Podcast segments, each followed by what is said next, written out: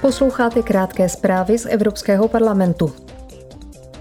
Parlament tento týden schválil nové nařízení o sdílení úsilí. Tento předpis stanoví členským státům přísnější limity pro emise skleníkových plynů z dopravy, budov a zemědělství do roku 2030.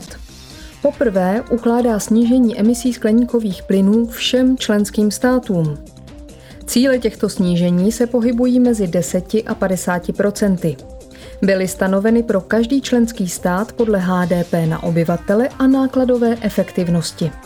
Toto nové nařízení je součástí balíčku Fit for 55, tedy plánu Unie na snížení emisí skleníkových plynů do roku 2030 nejméně o 55% oproti roku 1990.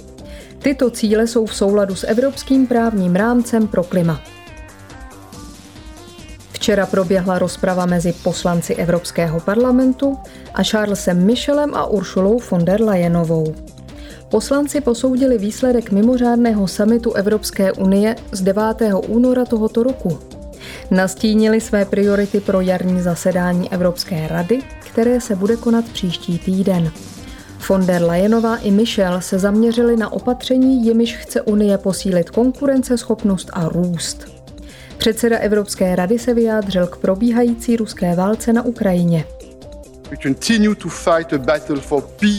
Pokračujeme v boji za mír.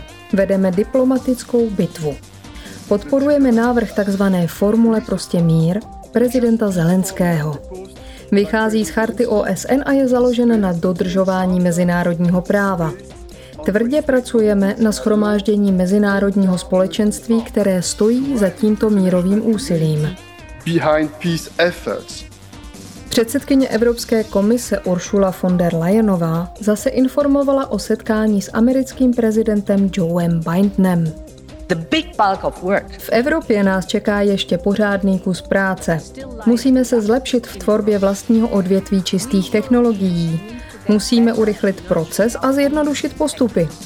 Musíme zajistit lepší přístup k veřejnému i soukromému financování. End of soundbite. Evropský parlament si ve Štrasburku připomněl Mezinárodní den žen. Poslanci vyslechli projev iránské laureátky Nobelovy ceny míru Shirin Ebadiové a italské astronautky a velitelky ISS Samanty Kristoforetiové.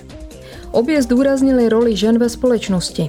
Nositelka Nobelovy ceny míru hovořila také o hrozbách, jimž čelí iránské ženy.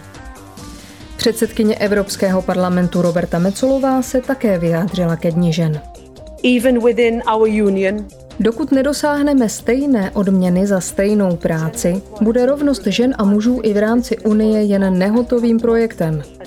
I v dnešní době vidíme kolem sebe, že každá druhá žena zažila sexuální obtěžování. Je na čase, aby Evropská unie šla příkladem.